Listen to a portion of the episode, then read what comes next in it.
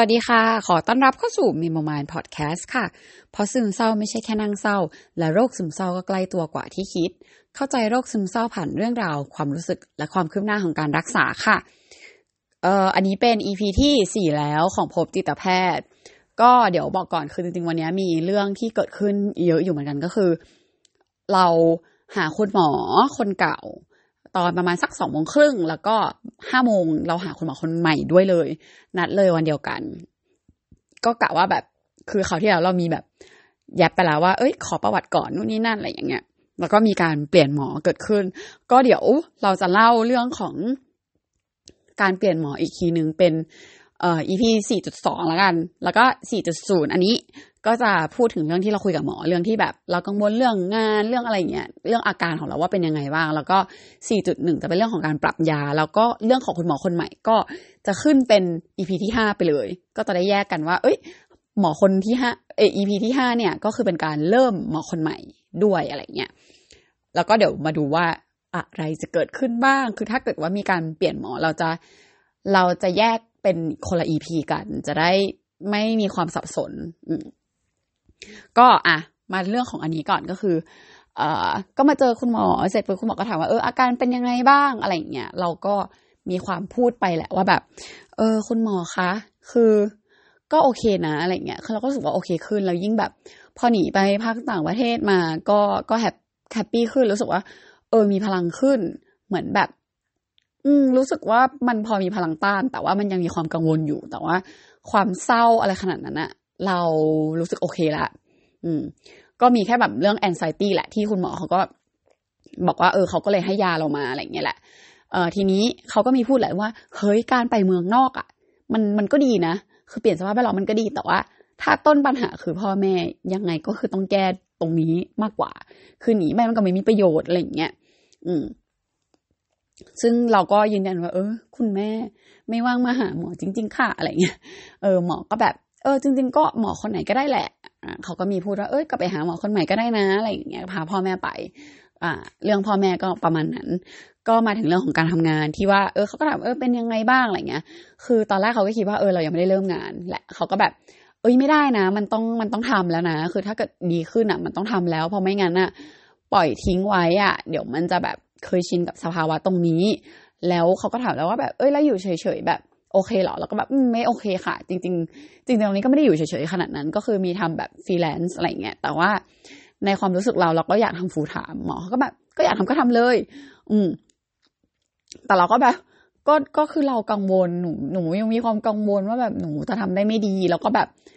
หนูกลัวหนูกังวลแบบ กลัว handle ความเครียดไม่ได้ แล้วก็ ไม่รู้ทำไมคือสิ่งที่เคยอยากทำอะหลาย ๆ อย่างที่แบบเรายังทำอยู่บางทีเราไม่ได้รู้สึกว่าเรามี passion ในการทำเท่าเมื่อก่อน อืมเหมือนกับเมื่อก่อนเรามีความรู้สึกว่าโหอยากทำนู่นอยากทำนั่นอุ้ยอันนี้น่าทำจังเลยอันนู้นน่าทำจังเลยแต่แบบตอนเนี้ยเรามีความรู้สึกว่า passion หรือว่าความอยากทำตรงนั้นมันมันหายไป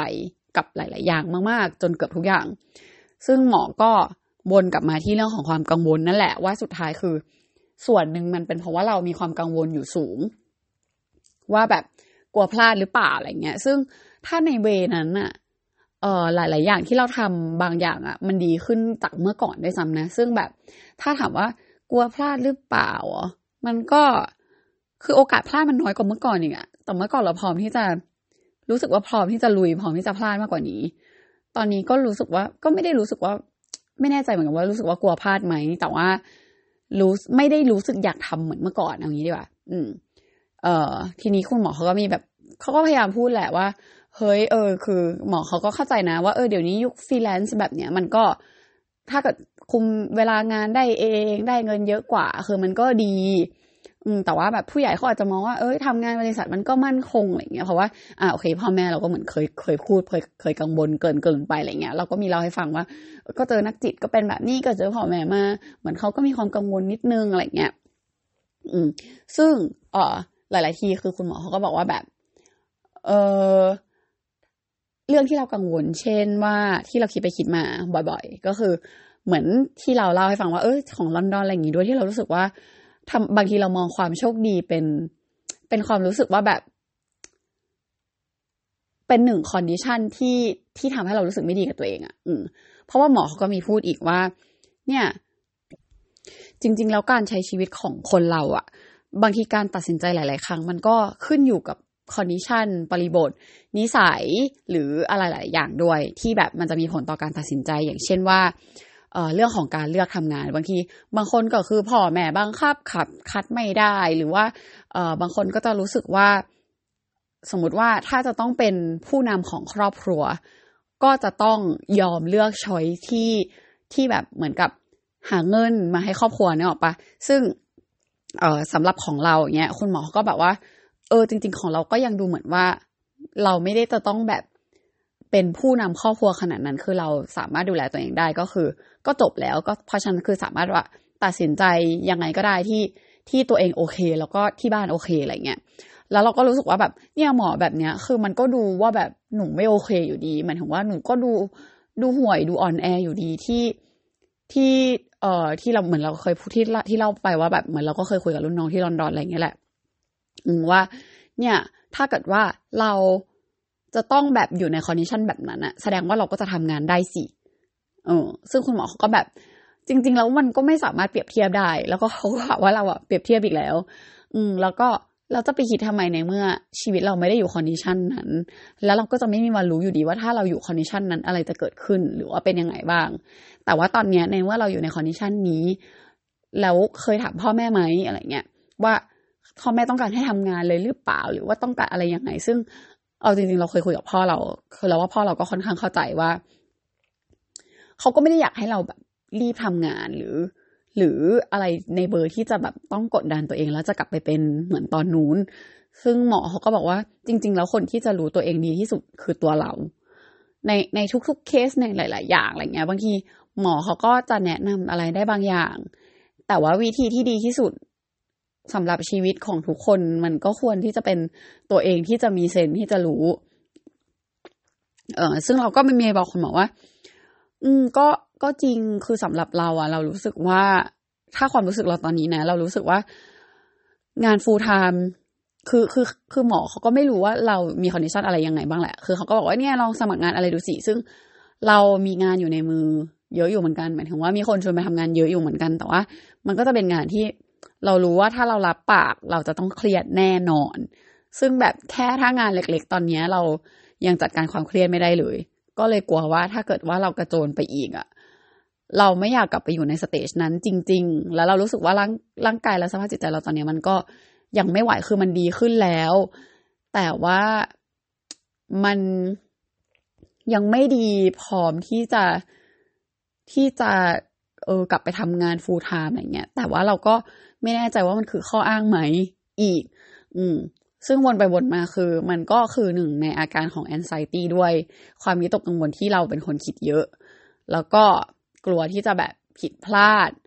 ซึ่งไม่รู้ว่ามันคือหนึ่งปัจจัยไหม แต่ว่าสุดท้ายพอคุยไปคุยมาคือ เหมือนปัจจัยของตรงเนี้ย มันก็เกี่ยวนะ แต่ว่าหลักๆ มันเกี่ยวกับที่ตัวเรามากกว่า คุณหมอเขาก็พยายามจะบอกว่า คือในหลาย ๆ ครั้งอะ่ะ มันเหมือนกับว่าตอนนี้เราทำงานใหม่ทำงานกับคนใหม่ มันมันเราไม่ได้อยู่กับเจ้านายคนเก่าแล้ว จริง ๆ แล้วสิ่งที่คาดหวังหรืออะไรมันคือมาจากตัวเราล้วนๆเลย เพราะว่าจริง ๆ เจ้านายใหม่ก็ไม่รู้หรอกว่า ตอนเราคนเก่าเป็นยังไง ตอนเราทำงานที่เก่าเป็นยังไงบ้าง แต่คือเราก็บอกหมอว่าแบบ แต่ว่าเรารู้ไงคือต่อให้คนใหม่ โอเค เจ้านายคนใหม่โอเค แต่ว่าตัวเราไม่โอเคอะมันก็ไม่โอเค คือเราไม่โอเค คุณหมอเขาก็เลยบอกว่า จริง ๆ แล้วเราต้องฝึกที่จะเหมือนกับ เอ่อ ชื่นชมตัวเอง อืม โดย โดยการเหมือนกับ ถ้าเกิดว่าหัวหน้าชมเรา ว่า เอ้ย เราเก่ง หรือว่า เฮ้ย ขอบคุณมากเลย นู่นนี่นั่น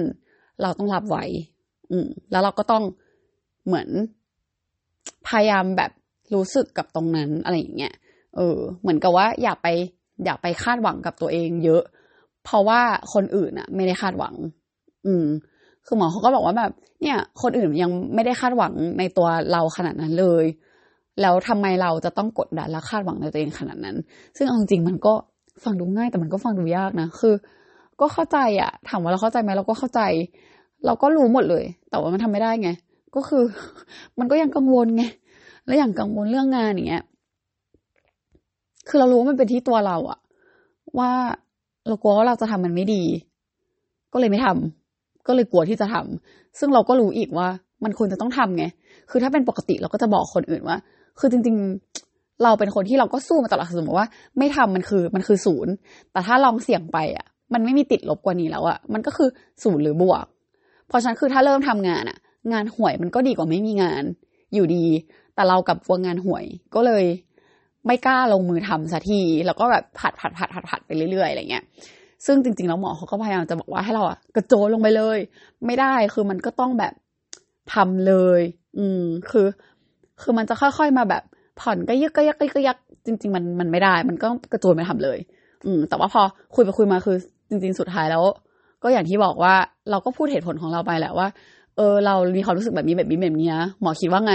มันเป็นข้ออ้างไหมหรือว่ายังไงสุดท้ายก็คือเราต้องควรกระโจนลงไปอยู่ดี คือการที่เราแบบเย็บๆอย่างนี้มันคือขึ้นขึ้นกลางๆหรอ มันยังไม่ใช่วิธีที่ดีที่สุดหรือเปล่า ซึ่งมันก็กลับมาอีกว่า หมอก็บอกว่าวิธีที่ดีที่สุดอะไม่มี เพราะว่าวิธีที่เราเลือกจะเป็นวิธีที่ดีที่สุด แล้วก็แบบ เออ อันนี้ก็ก็เข้าใจได้ คือหมอบอกว่ายังไงเราไม่มีทางรู้อยู่แล้ว ถ้าไม่มีทางแยก A หรือ B หรือ C หรืออะไรก็ตาม แต่ถ้าเราเลือก A อะ A จะดีที่สุดอยู่แล้วเสมอ หรือว่าถ้าเราเลือก C หรือเราเลือกอะไรก็ตามแต่ ทางนั้นจะเป็นทางที่ดีที่สุดอยู่แล้ว แล้วเราจะไม่มีทางรู้ว่าทางอื่นเป็นยังไง เพราะฉะนั้นคือคิดไปก็มีประโยชน์ อะไรแบบนี้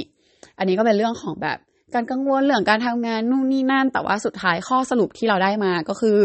สำหรับของเรานะ เรายังทำอย่างนี้ต่อไปก่อน จนเราได้พลังกลับคืนมา เพราะว่าคุณหมอเขาก็มีบอกว่า เอาจริง ๆ ถ้าคุณไม่ได้มีภาระอะไร คุณโชคดีอะ คุณต้องรับความโชคดีตรงนั้นไว้ แล้วในเมื่อคุณมีโอกาสอะ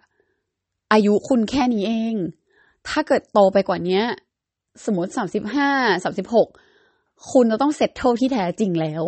อืม คือหมอเขาก็บอกว่าแบบในในไซเคิลของของการใช้ชีวิตอะกำลังจะยี่เอ่อไม่ใช่กำลังจะยี่สิบยี่สิบเก้าคือตอนนี้ยี่สิบเก้ากำลังจะสามสิบมันยังไม่ใช่แบบช่วงเวลาที่ยังต้องกดดันตัวเองขนาดนั้น ถ้ามันไม่ไม่ได้มีใครกดดันเราแล้ว เพราะว่าเราก็เคลียร์พ่อแม่ไปประมาณหนึ่งว่า เขาเข้าใจอยู่ว่าเรากำลังเผชิญกับปัญหาอะไรก็ไม่รู้ แล้วก็ เขาก็ให้กำลังใจเราแล้วเขาก็คิดว่า เอ้ย เราจะผ่านไปได้ หรืออะไรแบบเนี้ยก็ตามแต่ ซึ่งหมอก็บอกว่าถ้าอย่างนั้นน่ะ จริง ๆ แล้ว